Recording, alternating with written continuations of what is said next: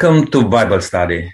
This is Nick Krita, your host. Thank you for tuning in. It's our joy and privilege to always uh, welcome you to be part of this program and uh, please stay with us as we are going through the book of Genesis and this time uh, learning about one of my favorite characters in the Bible, Joseph. But I would like to introduce the panel uh, for today. Will, it's good to have you with us. Thank you, Nick. He's one of my favorites as well. I look forward to it. Lydia, it's good to have you joining us. Oh, thank you so much. I feel very blessed every time I study God's word. And Ken, thank you for joining. Thank you, Nick. It's wonderful to be here again and enjoy these wonderful stories out of Genesis. Joe, welcome to the program. Thank you, Nick. Um, it's a pleasure to be here, as always. And Len, thank you for being part of this and uh, thank you for uh, putting together this study and um, facilitating today. It's over to you. Please take us through. Well, I appreciate the welcome, Nick, and hello, listeners. Well, so far in Genesis, among other things, we've studied the lives of three of the patriarchs Abraham, Isaac, and Jacob, all of whom received and believed the promises of God. And now we come to the life of Joseph. That's Jacob's, or later he was called Israel, his favourite son. While Joseph's forebears made serious mistakes in their lives, Joseph was a man of complete integrity. As a teenager, he determined to obey God and to be faithful to him. And although he had to suffer much for his faithfulness, yet he was richly rewarded in the end. Joseph was ultimately responsible for saving the lives of his parent and siblings with their families and thousands of other people.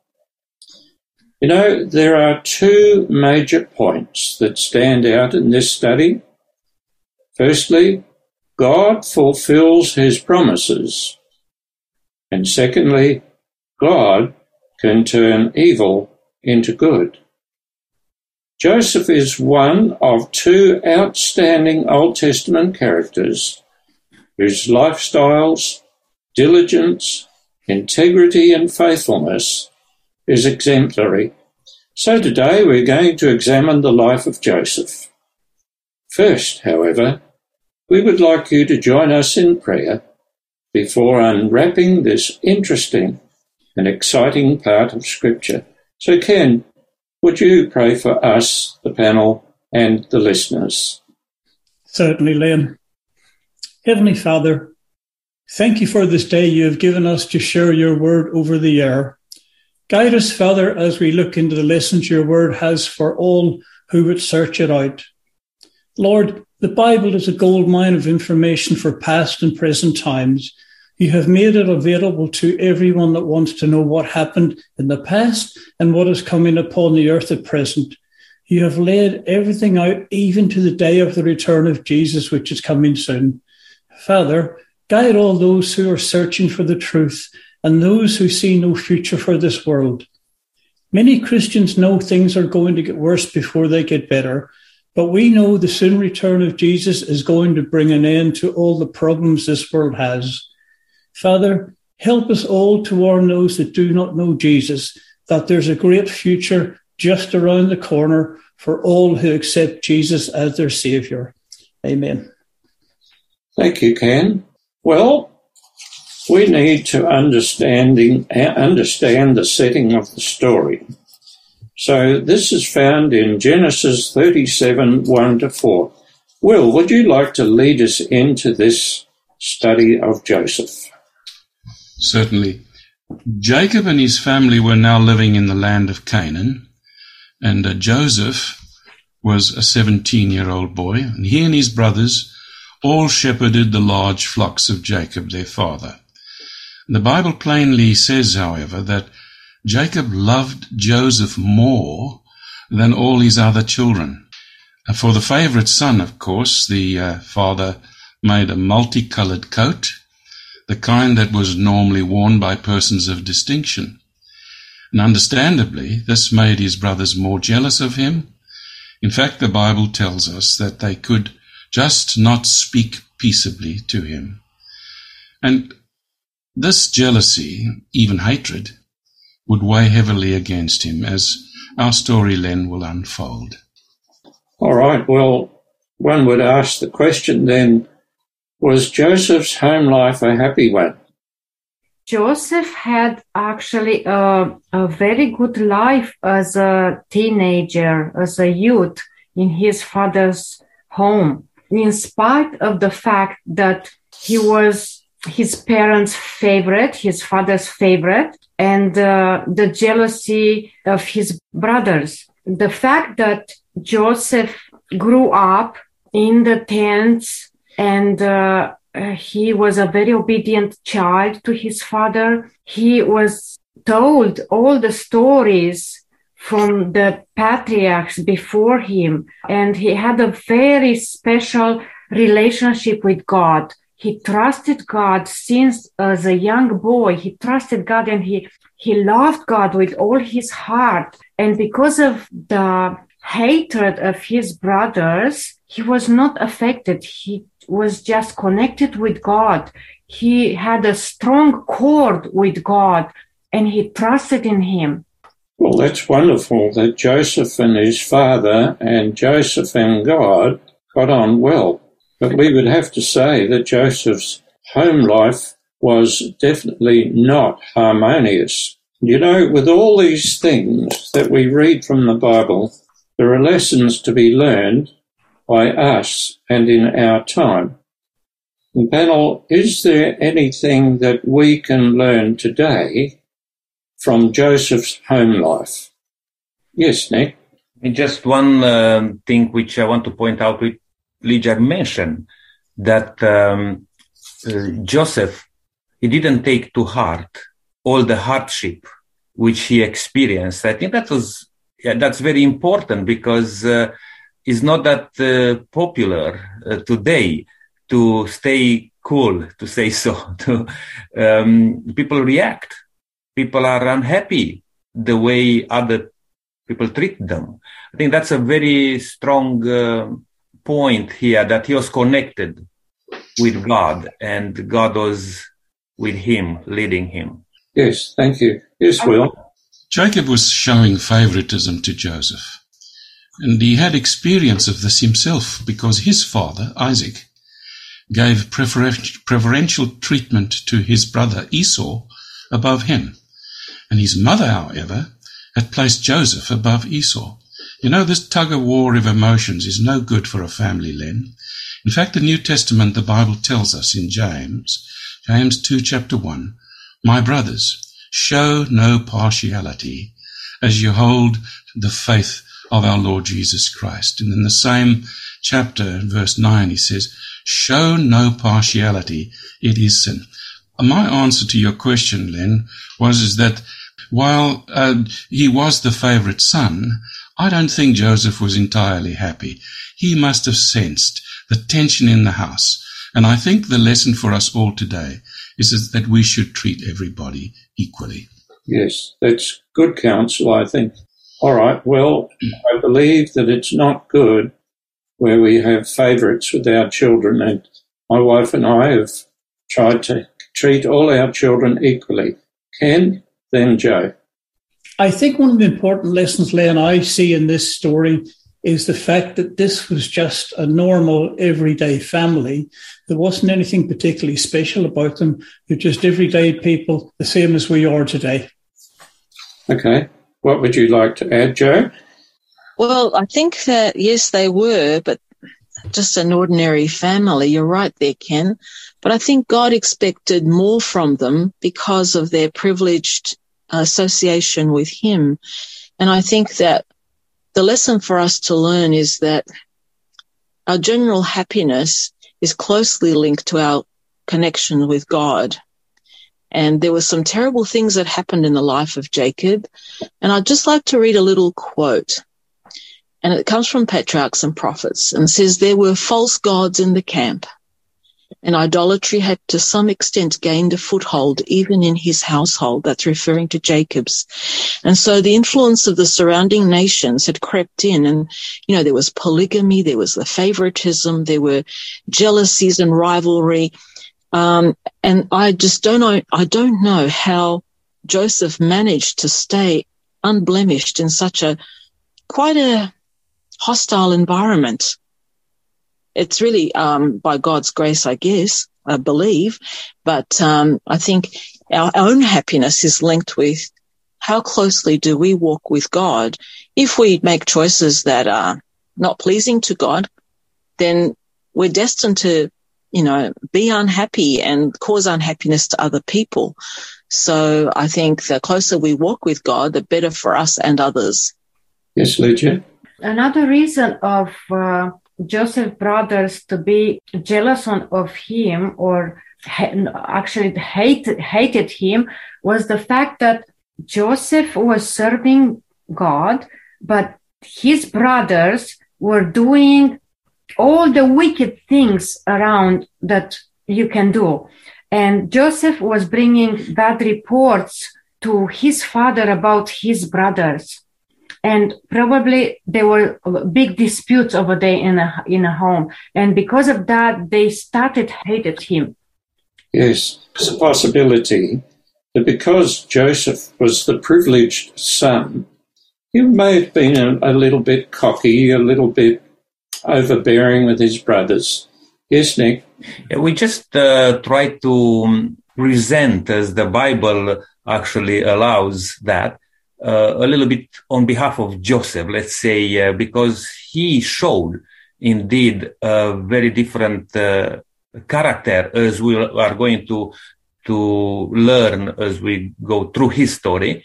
And Joe was mentioning that um, it's hard to even understand how he could stand for his beliefs in a family, in a dysfunctional family like that.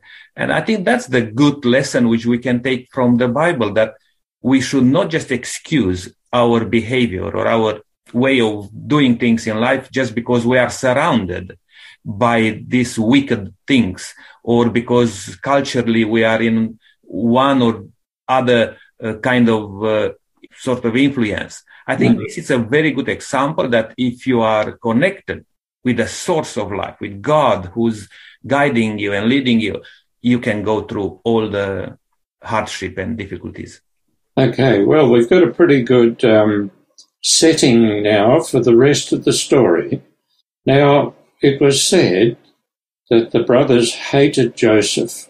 Something happened that added fuel to the fire of their hatred. What was that, Joe? Well, Joseph was given a dream, which either in his perplexity or in his childish excitement, he relayed to his brothers, who may have found it interesting and dismissed it with a laugh had the home situation been different. But in that particular home context, they found it particularly distasteful and made them very angry and fueled the hatred of him. So the dream was it says in the Bible in verse five, now Joseph had a dream and he told it to his brothers and they hated him even more. So he said to them, please hear this dream which I have dreamed. There we were binding sheaves in the field. Then behold, my sheaf arose and also stood upright. And indeed your sheaves stood all around and bowed down to my sheaf. And his brothers said to him, shall you indeed reign over us? Or shall you indeed have dominion over us? So they hated him even more for his dreams and for his words. Little did they know this would actually happen later on. But we can't spill all the beans right now. Okay, so Joseph told this dream about the sheaves standing up and worshipping his sheaf, and they applied it to him. But that wasn't all he had another dream. And what happened in this one, Nick? In Len, in the same chapter uh, 37, if we look at verses uh, 9 to 11, he relates another dream which is very similar to what Joe was uh, describing a bit earlier. At this time, the dream is that uh, say that the sun and the moon and the stars bowed down before him. And he shared this with the brothers first, and then probably the brothers told the father, and then he shared again with the, you know, with the father and the brothers, and said, "What's this? I mean, do you insinuate that uh, we all will bow before you, will serve you?" And it's interesting that here it's a thing which uh, really is really interesting that says that the mother and the, the father and then the rest of the brothers all will uh, bow before you. Even the way Jacob is putting those things, it's a very interesting uh, uh, lesson. Okay, well, that added further fuel to the fire, of course. And we read in Genesis 37, verse 11, says his brothers were jealous of him, but his father kept the matter in his mind, or some versions may say his father kept the matter in his heart, or hid the matter in his heart. What do you think that particular phrase there means, Will? Joseph's father Jacob had himself received many dreams and revelations from God, he knew that there were great promises ahead for the family. So we can suggest that amidst the distrust in the family over the authenticity of the dreams of Joseph, uh, he just knew, that is the father, just knew by the inspiration of God that what was revealed to his son was no fantastical uh, imaginings. Uh, I believe that the old father, Len, instead of going into conjecture about the meaning of the revelations, just chose to hide the matter deep in his heart and leave the fulfillment to God himself. In fact, I found interestingly that the same terminology is used later of Mary, the mother of Jesus, being told that her child would be the savior of the world. What a prophetic statement. Wow. This is not something you just go around talking about. Instead, the Bible says she hid those things in her heart until a fuller understanding of these revelations would come in God's time. So Jacob, while keeping quiet about the matter, would just wait for the dreams to play out in reality. Yes, and I wouldn't be surprised if Jacob didn't recall when he was still a young man, fleeing from his brother Esau at the place named Bethel, had this dream where God revealed himself to Jacob to reassure him he was with him. Yes. And I suppose he thought maybe the same thing is happening with my son. God has some, has prepared or is preparing something great for him. And so there we have Joseph, truthful, honest, forthright, who came from a home with a doting father and with jealous older brothers who resented and hated him. That's the background of what happened later. Well, we have some fantastic things that happened uh, when Joseph was sent out to check on his brothers and check on the flock. Joe, this is found in Genesis 37, verses 12 to 36. Now, I don't expect you to read it all because we haven't got time enough. But would you just like to tell us in your own words what happened now? I'll tell it in the best that I can. the brothers were out herding the flocks of sheep, moving from one green pasture to another, and would be away for extended periods of time. So Jacob would send Joseph off to check on how things were going and bring back report, and that's been mentioned. This time they were at Shechem. Now we might remember from our discussion last week that there was a, a bloody massacre there instigated by Simeon and Levi in the incident involving Dinah. Hence Jacob's concern about their welfare. Well, Joseph set off and he did find them eventually. In fact, they spied him coming in the distance wearing his princely coat. And hatred burned within them yet again. This hatred, as Will mentioned, was so bad that they couldn't even speak nicely to each other. Well, look, this dreamer is coming. Come therefore, let us now kill him and cast him into the, into some pit. And we shall say some wild beast has devoured him. We shall see what will become of his dreams. Now, Reuben, the eldest, heard it and he delivered him out of their hands and said, look, let us not kill him. Let's shed no blood, but cast him into this pit which is in the wilderness do not lay a hand on him. And now he said this so that he might deliver him out of their hands and bring him back to his father later when all that, all the angst had cooled down a bit. So this is what happened when Joseph came to his brothers. They stripped him of his uh, tunic that was on him, and then they took him and cast him into a pit. Now this pit was a dry water cistern or well but deep enough that Joseph couldn't get out without assistance from the top. And then they sat down to have lunch. Now, these might have been goodies from home sent by the father for them. And while they were eating, they noticed a camel train of Ishmaelite traders on their way to Egypt approaching. And Judah had a great idea. So he said to his brothers, what profit is there if we kill our brother and conceal his blood? Come, let us sell him to the Ishmaelites and let not our hand be upon him, for he is our brother and our flesh. And so Joseph was sold to the Ishmaelites for the agreed price of 20 shekels, probably the equivalent of approximately $300 in today's value. So each brother got a princely sum of two shekels or $30. and we need say no more about that. And so the Ishmaelites continued on their way. Now, Reuben returned later to the pit, and when Joseph was not there, he was very, very upset. Um, and he says, like, the Lord, the lad is no more, and I, where shall I go? What shall I do? So his plan to rescue him had failed. So they hatched a plan. They took Joseph's tunic, they killed a baby goat and dipped the tunic in the blood, and they brought it to their father and said, we have found this. Do you know where it, whether it is your son's or not? Well, one can only imagine the pain. It is my son's tunic. A wild beast has devoured him. Without doubt, Joseph is torn to pieces and he mourned for his son many days.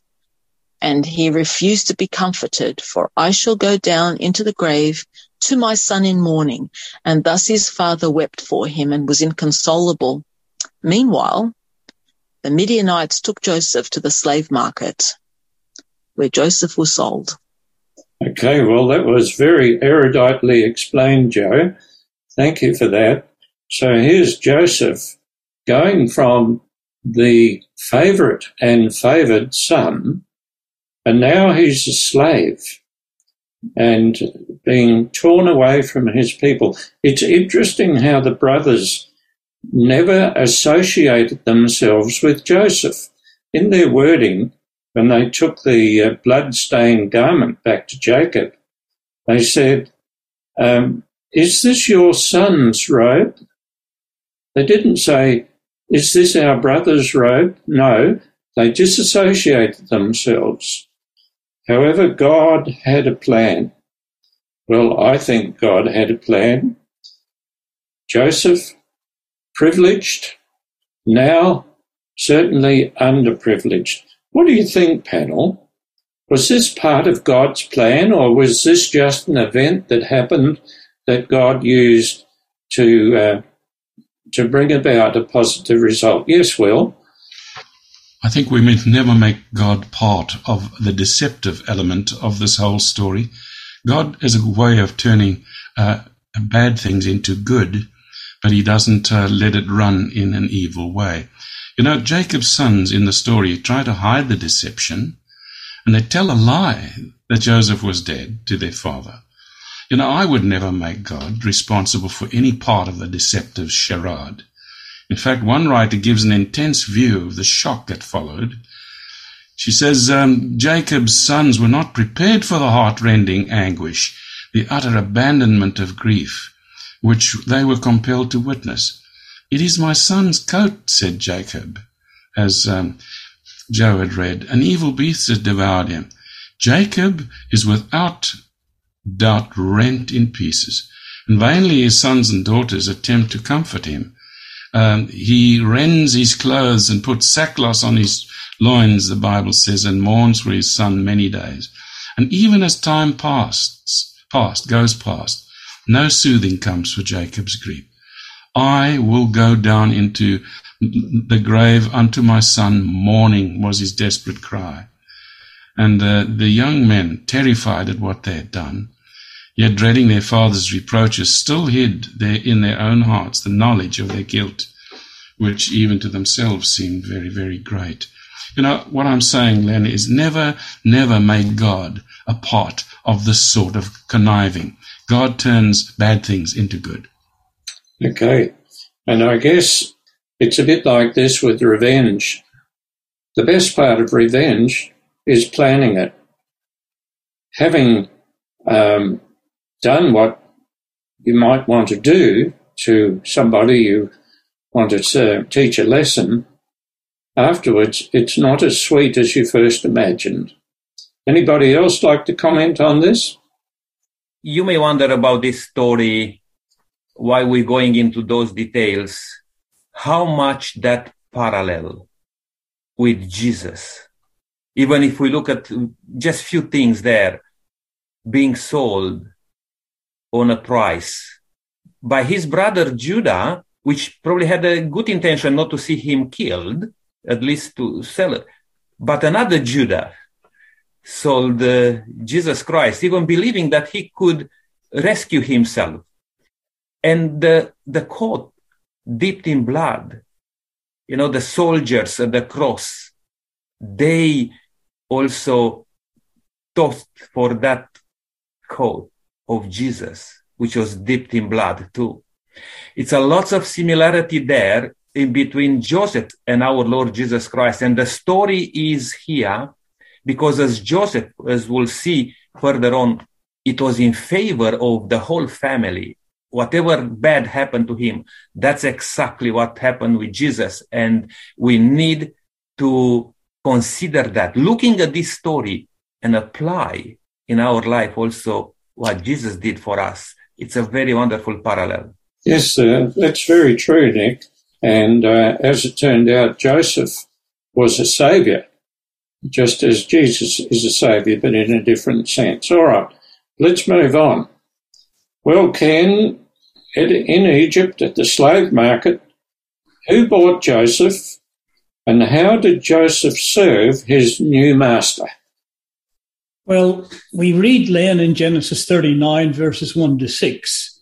Now, Joseph had been taken down to Egypt, and Potiphar, an officer of Pharaoh, captain of the guard, an Egyptian, bought him from the Ishmaelites who had taken him down there.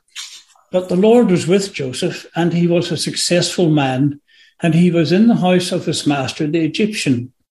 And his master saw that the Lord was with him, and that the Lord made all he did to prosper in his hand. So Joseph found favor in his sight and served him.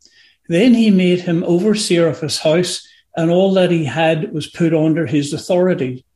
So it was from the time that he had made him overseer of the house and all that he had that the Lord blessed the Egyptian's house for Joseph's sake.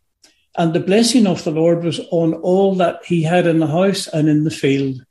Thus he left all he had in Joseph's hand, and he did not know what he had except the bread which he ate. So here we see not only Joseph was blessed, but the house and land of his master Potiphar was blessed by the Lord. Something that Potiphar recognized and I'm sure was very happy about. And this was no small thing for a slave to be in charge of an Egyptian's house and lands. Yes, I think it's very interesting what the Bible says that the Lord was with Joseph, and that affected his master, Potiphar, an Egyptian. Um, I have also read, and I would like to just add this Joseph on his way down to Egypt, it would have been many days, and he would have been thinking about his future, made a pact with himself and God that he would be faithful. And that faithfulness shows up in his servitude of this um, very important man, Potiphar. The Bible also says that Potiphar lived, uh, sorry, Joseph lived in Potiphar's house, not in servants' quarters at the back. Something happened later on because uh, Joseph was probably in service at Potiphar about, for about 10 years. Something happened which brought about a complete change in Joseph's life. Will, would you like to share that with us? Yes, I'm referring to Genesis chapter 39. Now Joseph was handsome in form and appearance, and after a time, um, his master's wife cast her eyes on Joseph and said, Lie with me. But he refused and said to his master's wife, um, He has kept nothing back from me except you, because you are his wife? How can I then do this great wickedness and sin against God? Basically, Len and panel, what's happening here is the wife of Potiphar actually made several attempts, scripture tells us, to seduce the handsome young Joseph. But the Bible has many warnings against unsanctioned intimacy, and Joseph's example of a strict integrity amidst what could have seemingly have been a path of unbridled lust is a lesson for us all to take to heart.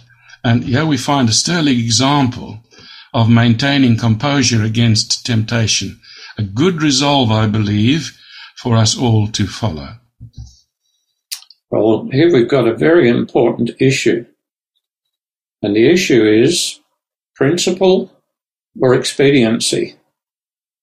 Doing what is right or to gratify one's own desires. Now, I just wonder if any of you, just perhaps one of you, may have an instance where you chose principle over expediency. Does anybody have anybody have anything to share on this point? Well, I would like to share one then.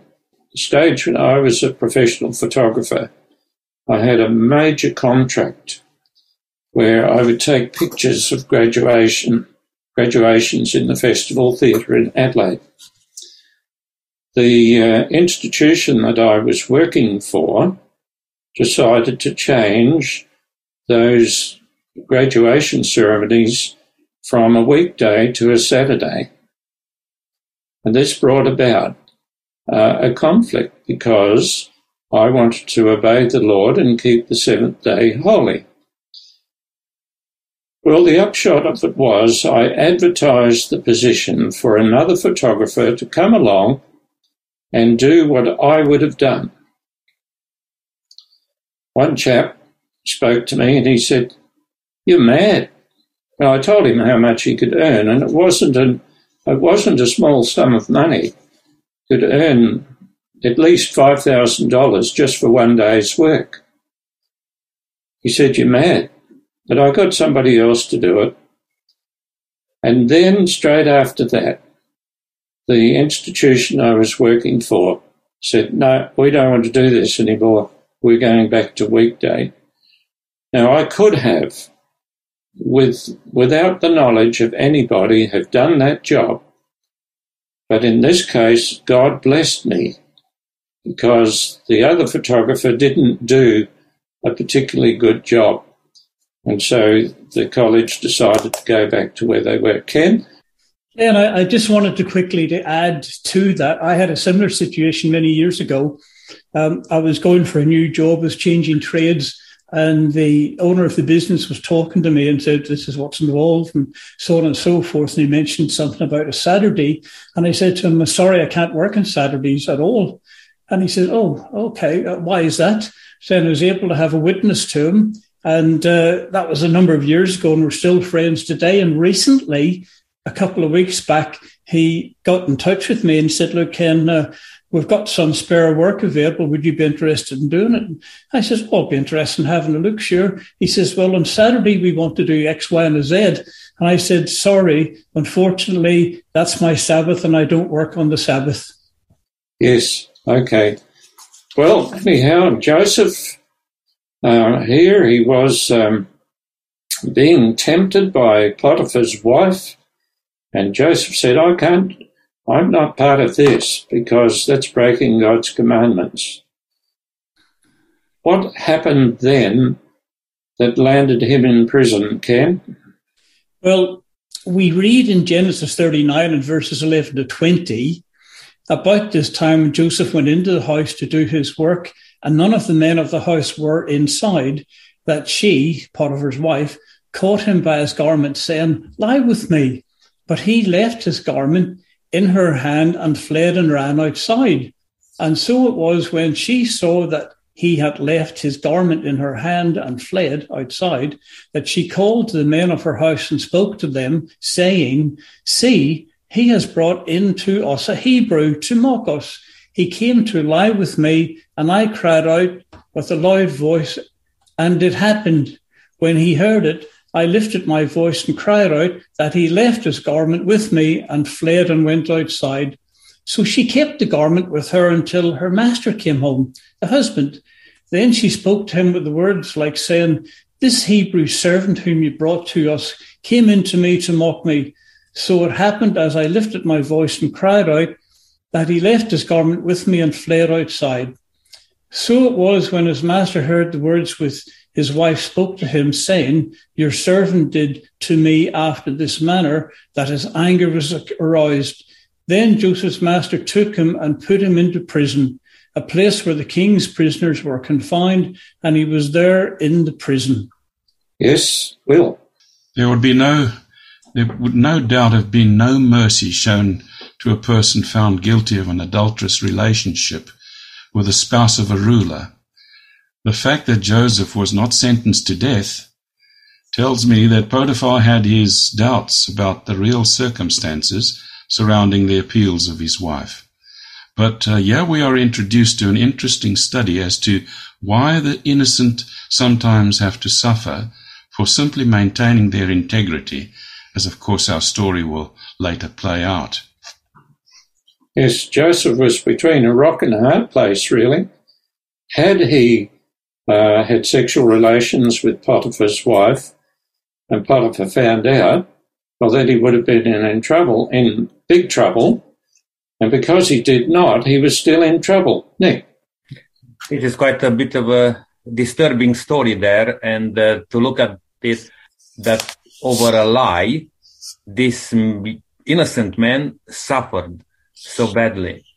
I'd like to point out something in, interesting here even though Joseph came from a dysfunctional family and even his own father, he had that experience of uh, intimate relationships with more than one woman, at least four in the, in the Bible.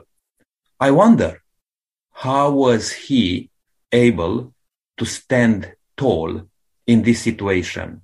And this shows again a closer relationship with God. He must have known what is right and what is wrong, not being under the cultural pressure as we can be today when uh, certain parts of, of uh, you know, even immorality is not that much uh, a big deal. I think this is a very good lesson to, to learn and to apply in our life. Yes, Kate. I think one of the things that stands out in this uh, particular story we're reading is the fact that innocent people and Christians included still have issues and problems that are often out of their hands. And this can make it extremely difficult at times to keep your faith. If you're having a really difficult time, you wonder what's going on here? Why is God letting this happen? And this is where your faith really comes into play. Yes, when you really suffer a test. I found this um, line which I had known but sort of forgotten. William Congreve wrote a play in 1697, and this is just a part of what he said. Hell hath no fury like a woman scorned. And in this case, um, Potiphar's wife, she um, it was it certainly wasn't out of love that she wanted to uh, have sexual relations with Joseph. It was out of lust.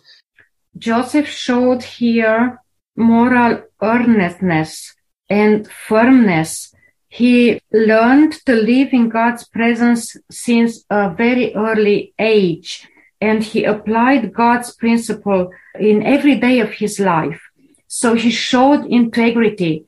And Potiphar, I don't think Potiphar believed his wife because he knew Joseph after so many years being in his household and trusted him every bit of his house. I don't think he believed uh, his wife because he, he knew the character of his wife and he knew the character of Joseph that he showed integrity in every bit of his life. Yes, I think that's very important. Okay, well, Lydia, you can keep going with the story. Joseph was in prison. What happened there? Yes, after this incident, Joseph was placed in prison and uh, God was a present help and his spirit a shield for Joseph. Joseph placed his reputation and interest in his hand, in the hands of God.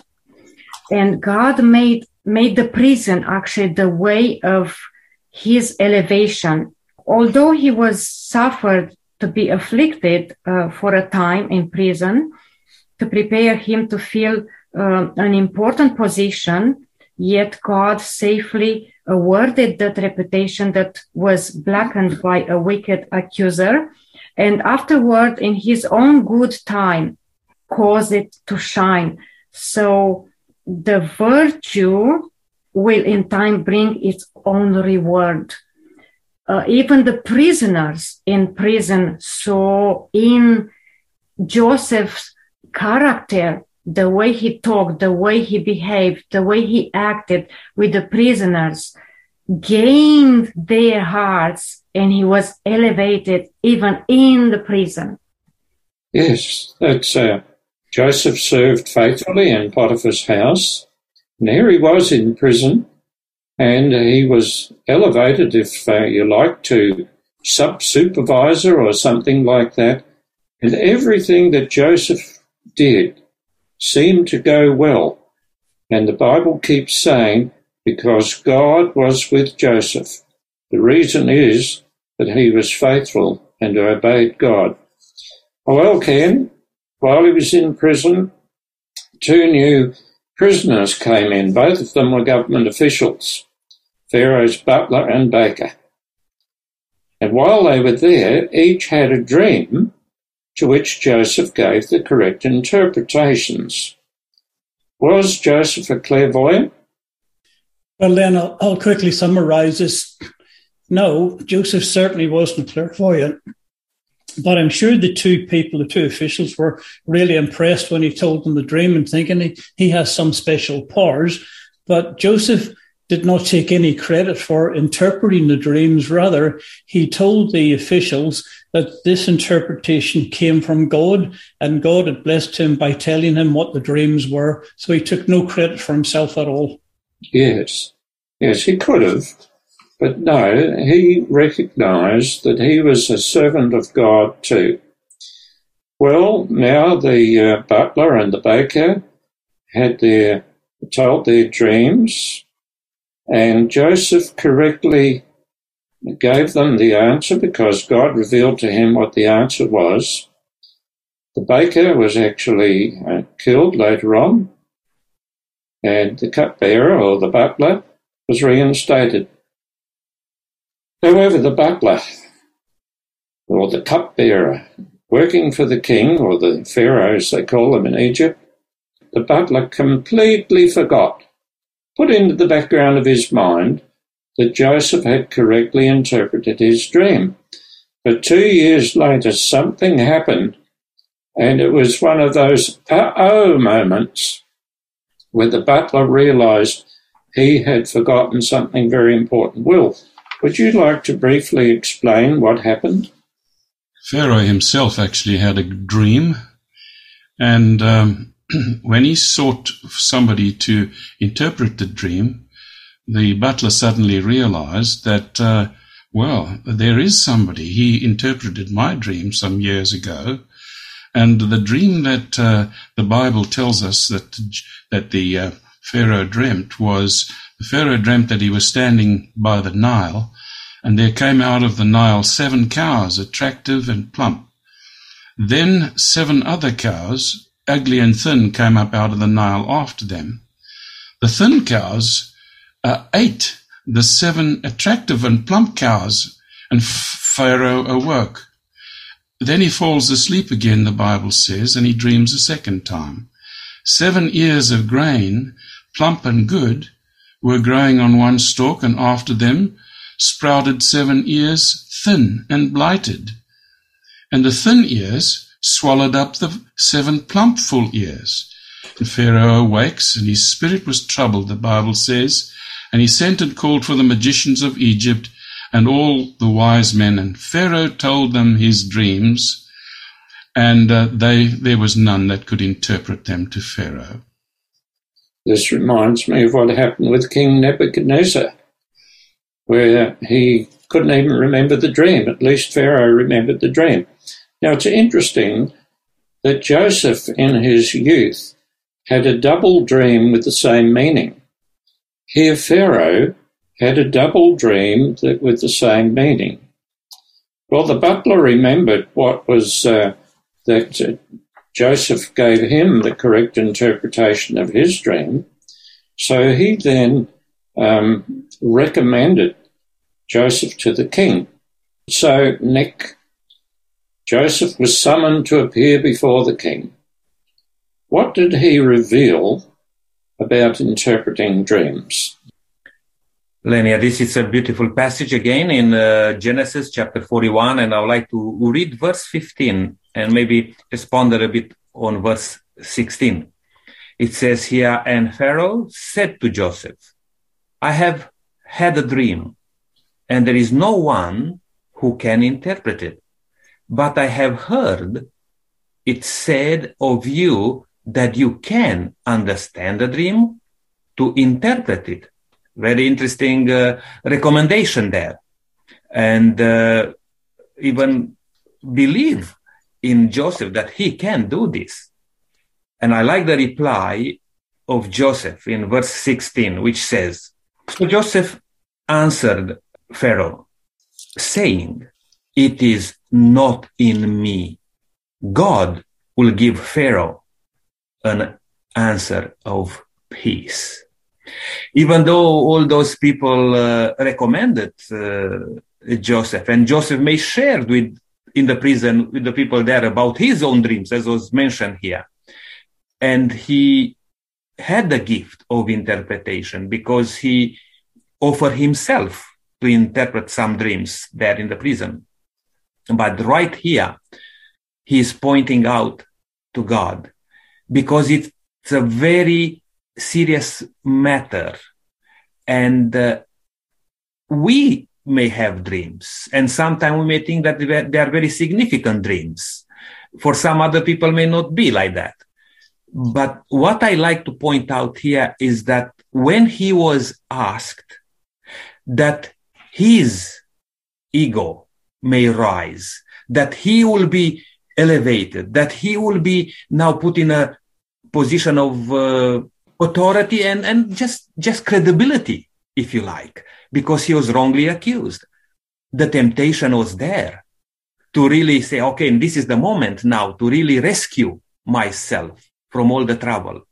But he's pointing out to God.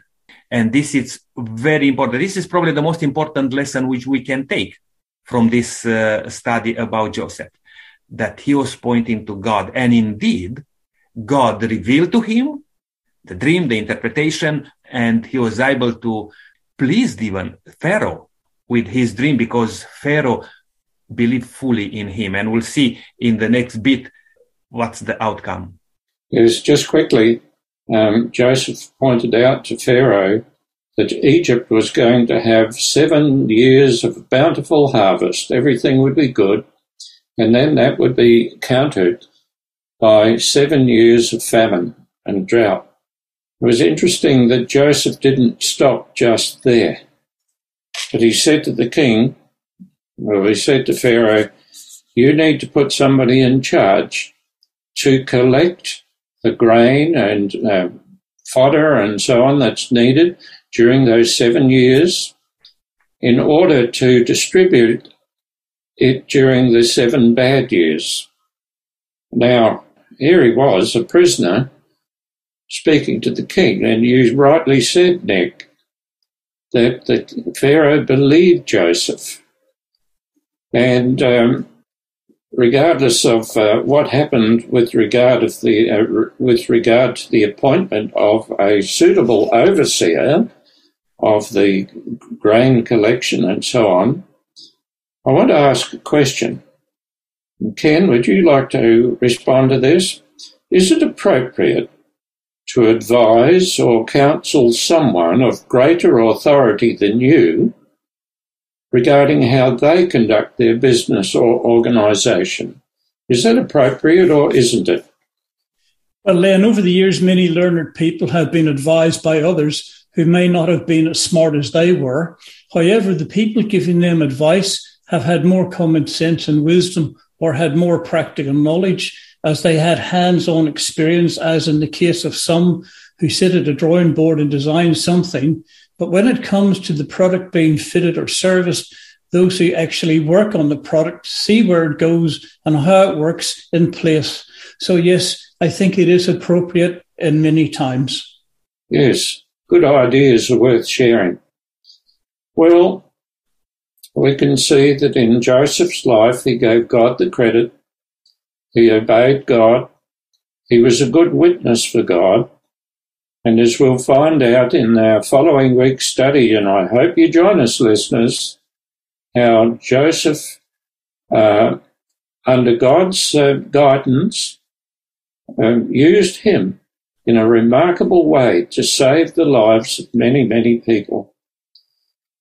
Next week, we'll see who the Pharaoh appointed as overseer.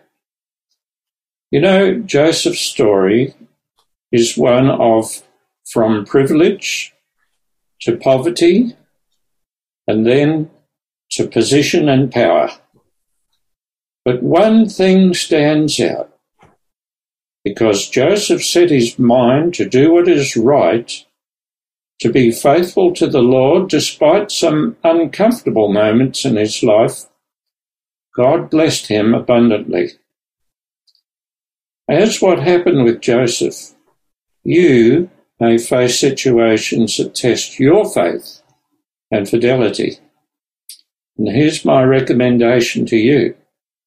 Let Joseph's example become your life formula and that is, though the heavens fall, I'll be faithful to God and his principles.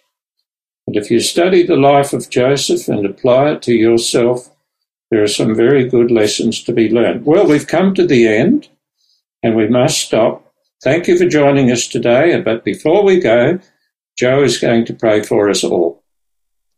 Father, thank you for the story of Joseph. Thank you for all the ways that it applies to us today. Help us too to be faithful to you always. We see that we can trust you even when things aren't going right, that you can bring much good out of even the poor choices that we make or unpleasant situations with situations we sometimes find ourselves in. Help us to always trust you and lean on you for wisdom and by your grace become more like Jesus. This is our prayer. Amen. Amen. Well, thank you everyone for um, your participation today. This is uh, indeed a very beautiful story and it will continue in part two. From a young man, Joseph uh, mistreated, but staying faithful to God, he is being rewarded. And we are going to learn in the next uh, Bible study about Joseph, the prince of Egypt. Until then, may God richly bless you and you continue to walk in the footsteps of Jesus.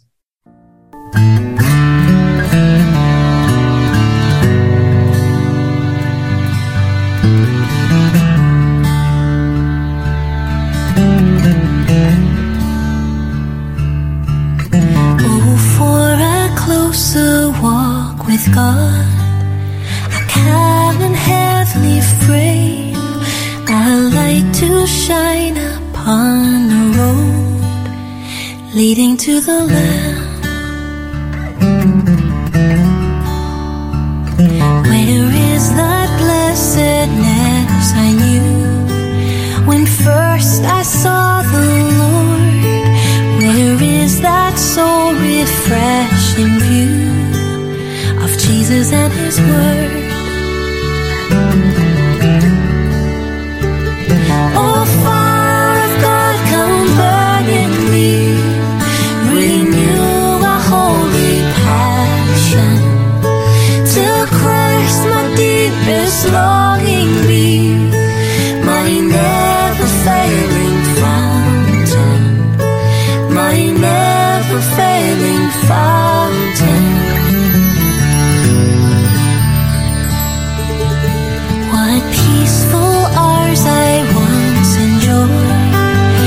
sweet.